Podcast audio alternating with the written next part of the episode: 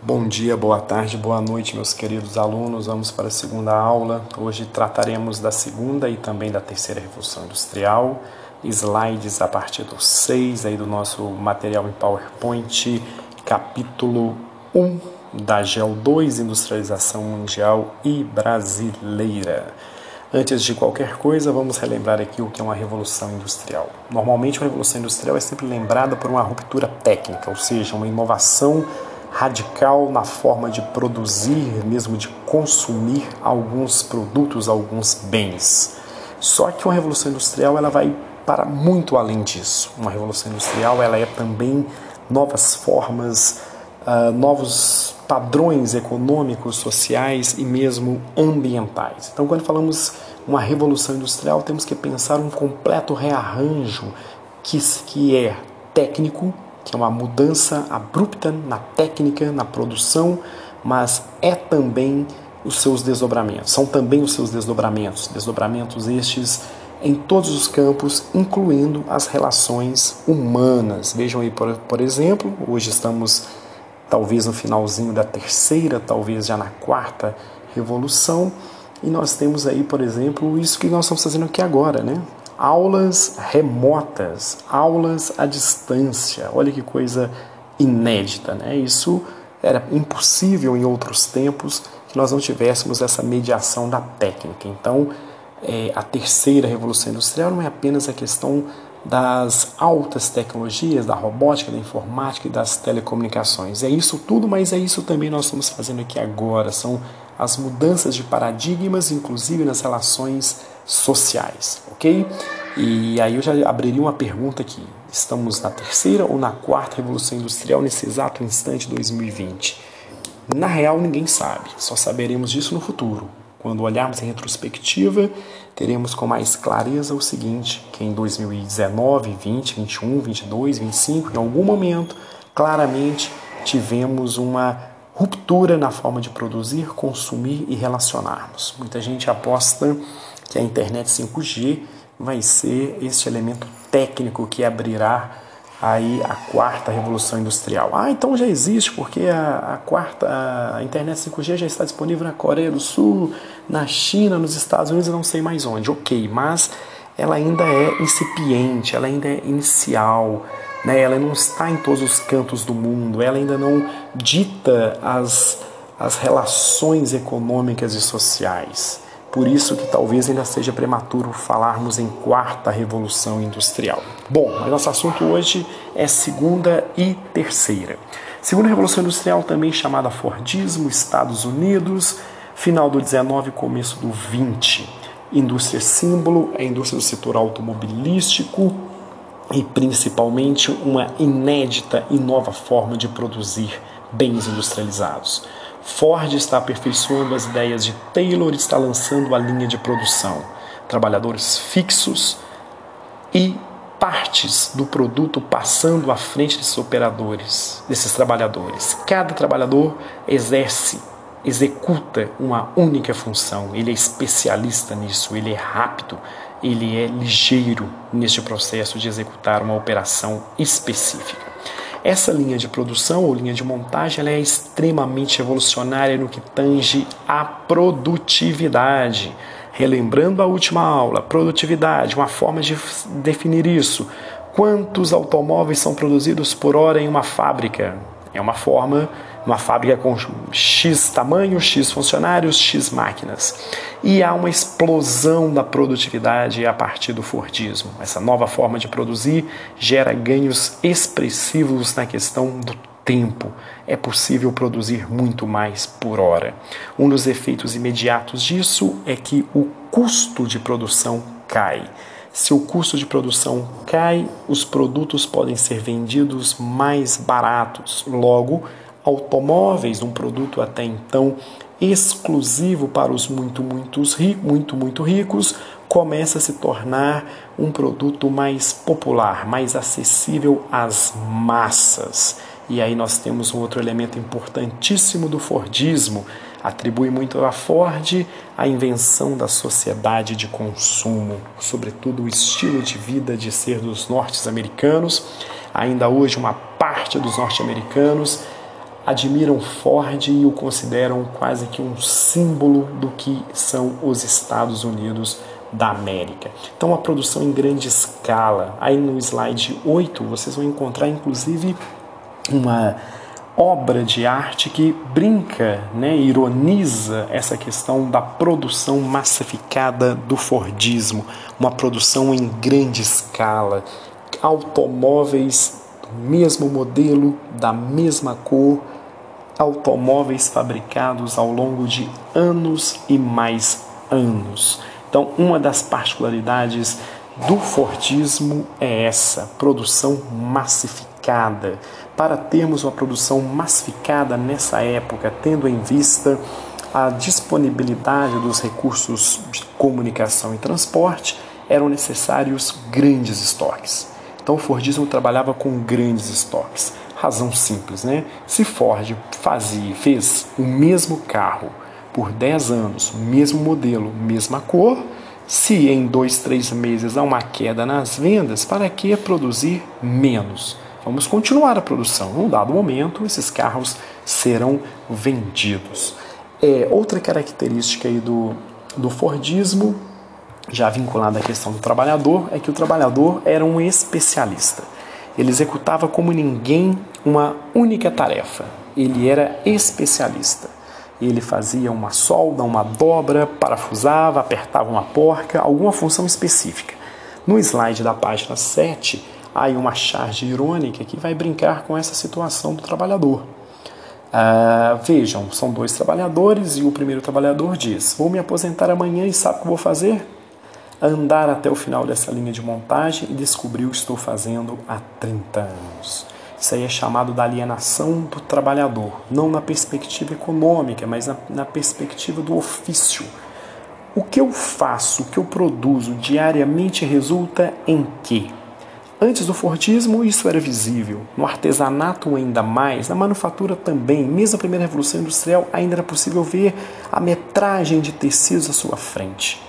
A partir do Fordismo, isso tudo vira uma fumaça, vira uma ilusão dobrando mil peças ao dia ou parafusando, ou parafusando duas mil peças ao dia, ao final de um mês, quantos carros eu produzi? Não há mais noção disso, isso se perde, isso se torna algo, algo intangível ao trabalhador. Daí falar em uma alienação do trabalho quanto do trabalhador quanto a essa questão do que eu produzo. Bom, e aí o tempo vai passar e nós já estamos na década de 70, 1970, quando nós teremos aí a terceira revolução industrial. Aqui no nosso material ela começa no slide 9. A terceira revolução industrial, também chamada de Toyotismo, em referência às fábricas de automóveis Toyota no Japão. Isso não quer dizer que o toyotismo seja apenas indústria automobilística, muito longe disso. Do ponto de vista é, organizacional, a grande novidade do toyotismo está no slide 10. É uma nova concepção, novos métodos organizacionais às fábricas, é o just in time. Né? O que é o just in time? É um amplo conjunto de ideias que busca uma produção flexível. Produção flexível significa um monte de coisas. Significa, por exemplo, que não há mais aquele estoque que existia lá no Fordismo. Hoje, muitas indústrias, grandes empresas do setor automobilístico, trabalham com estoque de peças para um, dois, no máximo três dias. Por que estoques curtos? Porque um carro pode estar vendendo bem hoje, mas não estará semana que vem. Então não faz sentido continuar produzindo este carro e estocando ele em pátio, pagando aluguel de pátio, deixando o capital parado. Isso é anticapitalismo. Capitalismo exige reprodução contínua do capital. Então, o estoque enxuto, ele significa mais capital em movimento. Então, uma vantagem enorme. Então, o just in time também tem essa ideia do o que será produzido, é produzido de acordo com o que está ocorrendo no mercado. Então, o mercado indica uma tendência, a indústria tem como rapidamente responder a essa tendência. E tudo isso está sendo possível, todas essas novidades organizacionais produtivas estão sendo possíveis porque eu tenho agora novas indústrias, novas tecnologias como a robótica, a informática, as telecomunicações e até mesmo a biotecnologia. Todas essas inovações tecnológicas criaram um novo meio técnico, agora chamado de meio técnico científico informacional. Não esqueçam este termo, não há prova de geografia sem este termo, meio técnico científico informacional. Nós estamos falando do mundo digital, do mundo da alta tecnologia, do mundo do instantâneo, do mundo dos grandes fluxos de informações e imagens. É este mundo que nós vivemos hoje, que talvez para você seja apenas um mundo normal, mas certamente para quem viveu em outras épocas, este mundo ele é completamente estranho no sentido da conectividade, do instantâneo, do rápido, do flexível é tão flexível que nós podemos avançar aí para o slide 13 e vamos observar que uma das características do toyotismo é exatamente a produção industrial dispersa pelo espaço. Aí este mapa mostra, o mapa da página do slide 13, mostra como se dá hoje, no caso aí em 2009, a produção e a comercialização dos produtos da montadora japonesa Toyota. Observem a escala global. Aquilo que nós vimos lá para a primeira revolução industrial, que tinha que ser tudo próximo, cidade, mão de obra, mercado consumidor, jazida mineral, agora isso não serve para mais nada. Um meio técnico científico informacional libertou o capital da opressão territorial a indústria pode ir para ela para onde ela bem quiser para maximizar seus lucros. Aquele lugar que oferecer as melhores vantagens locacionais levará o investimento. Então a indústria se dispersa pelo espaço. Então é uma outra característica aí do toyotismo produção dispersa pelo espaço, fábricas enxutas, fábricas pequenas, boa parte da produção sendo feita é, por empresas terceirizadas. Se pegarmos a empresa Nike hoje, por exemplo, ela é muito mais uma empresa conceitual do que propriamente uma fabricante de materiais esportivos, já que quem faz isso basicamente para eles são centenas e centenas de empresas terceirizadas pelo mundo. A Nike apenas desenvolve novos conceitos, novos materiais, novas tecnologias, a produção fica a cargo de outros. Né? Então, é uma outra, uma outra característica essa da terceira revolução industrial.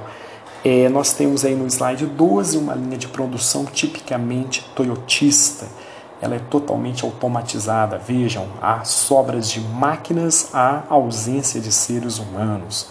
Então, caminhamos para uma indústria que alguns já chamam da indústria 4.0, que será uma indústria praticamente toda ela automatizada, robotizada.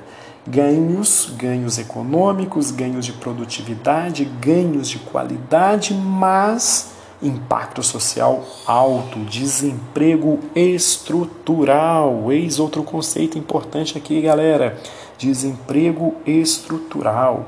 Você está desempregado no momento, não é por causa da crise econômica, isso seria o desemprego conjuntural. O desemprego estrutural, que é o desemprego típico da terceira revolução industrial, é aquele que é gerado pelas máquinas. Então, você está desempregado porque sua profissão foi eliminada, foi extinta. Ou, na melhor das hipóteses, onde antes precisavam de 30 trabalhadores, hoje precisam de dois. Uh, um exemplo bem interessante, fácil de visualizarmos essa lógica, que não é na indústria, é no setor bancário.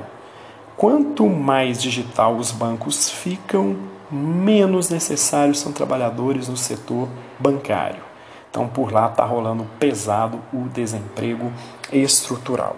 Além disso, além desse problema da, do desemprego é, estrutural, o que mais aflige o trabalhador na terceira revolução industrial? Bom, assim como todo o processo toyotista, o trabalhador também precisa ser demasiadamente flexível. O que significa flexível um trabalhador hoje? Talvez possamos defini-lo em uma frase. É aquele que tem aquele que aquele que tem facilidade em aprender coisas novas. Por que é tão importante aprender coisas novas?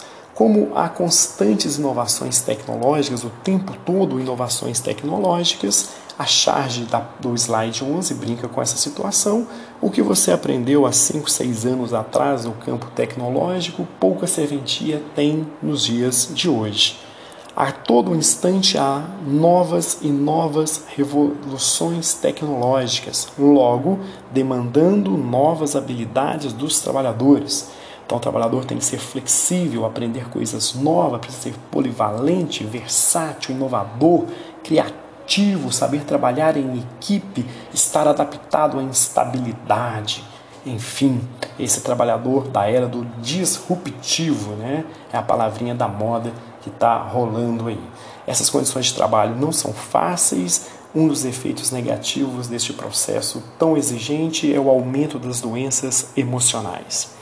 No Fordismo, era, era bastante comum trabalhadores serem afastados da linha de produção por acidentes que mutilavam a parte do corpo do trabalhador, perdiam um dedo, o braço, a mão, às vezes a própria vida.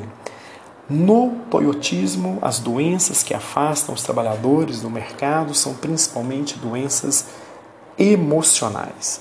Doenças emocionais de um ambiente em que as exigências são cada vez maiores, a segurança do trabalho cada vez menor segurança do trabalho no sentido de garantia ou previsibilidade de um emprego é cada vez mais raro esse tipo de situação, todo mundo vai ficando instável. Então, se fala muito hoje na precarização das condições de trabalho, relações demasiadamente fluidas, nas quais o excesso de incerteza, incertezas faz com que muitos trabalhadores mergulhem em doenças emocionais.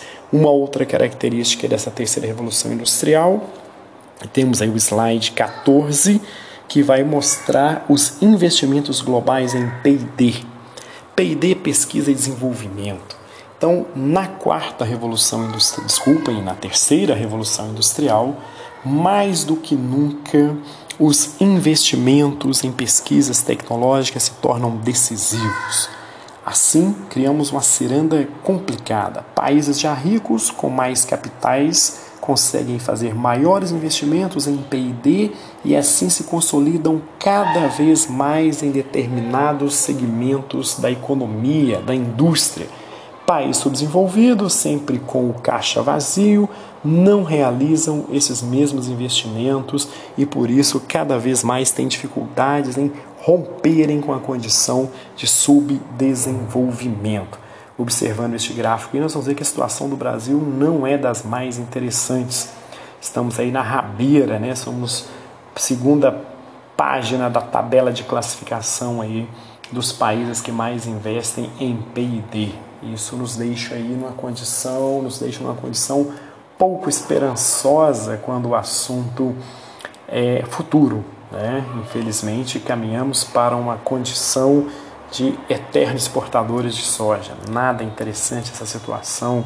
Fica aí o desafio para vocês, queridos alunos, revertam este quadro no campo da política, no campo da economia, no campo das ciências. Precisamos sair dessa armadilha terrível né, que nos remeteu aí novamente ao século XIX como dependentes da exportação de matérias-primas, condição nada agradável. Né? É, esses investimentos em P&D ocorrem principalmente naqueles espaços denominados de tecnopolos. Tecnopolos são centros de excelência, centros de pesquisa, o mais famoso de pesquisas, o mais famoso de todos é o Vale do Silício, lá na Califórnia. E por que Califórnia aqui no Brasil? Por que Campinas? Por que Santa Rita do Sapucaí? Por que o FMG? Porque um tecnopolo ele procura a junção de alguns elementos ele procura cidades universitárias com abundante oferta de mão de obra qualificada, jovens inovadores e grandes e modernos centros de pesquisas tecnológicas. Nesses lugares formam-se então tecnopolos, as molas propulsoras da terceira revolução industrial e talvez a essa altura do campeonato já até mesmo da quarta revolução industrial. Então é isso, galerinha. Essa aí foi uma panorâmica geral sobre segunda e também terceira revolução industrial. Um abraço a todos e ótimos estudos. Até mais.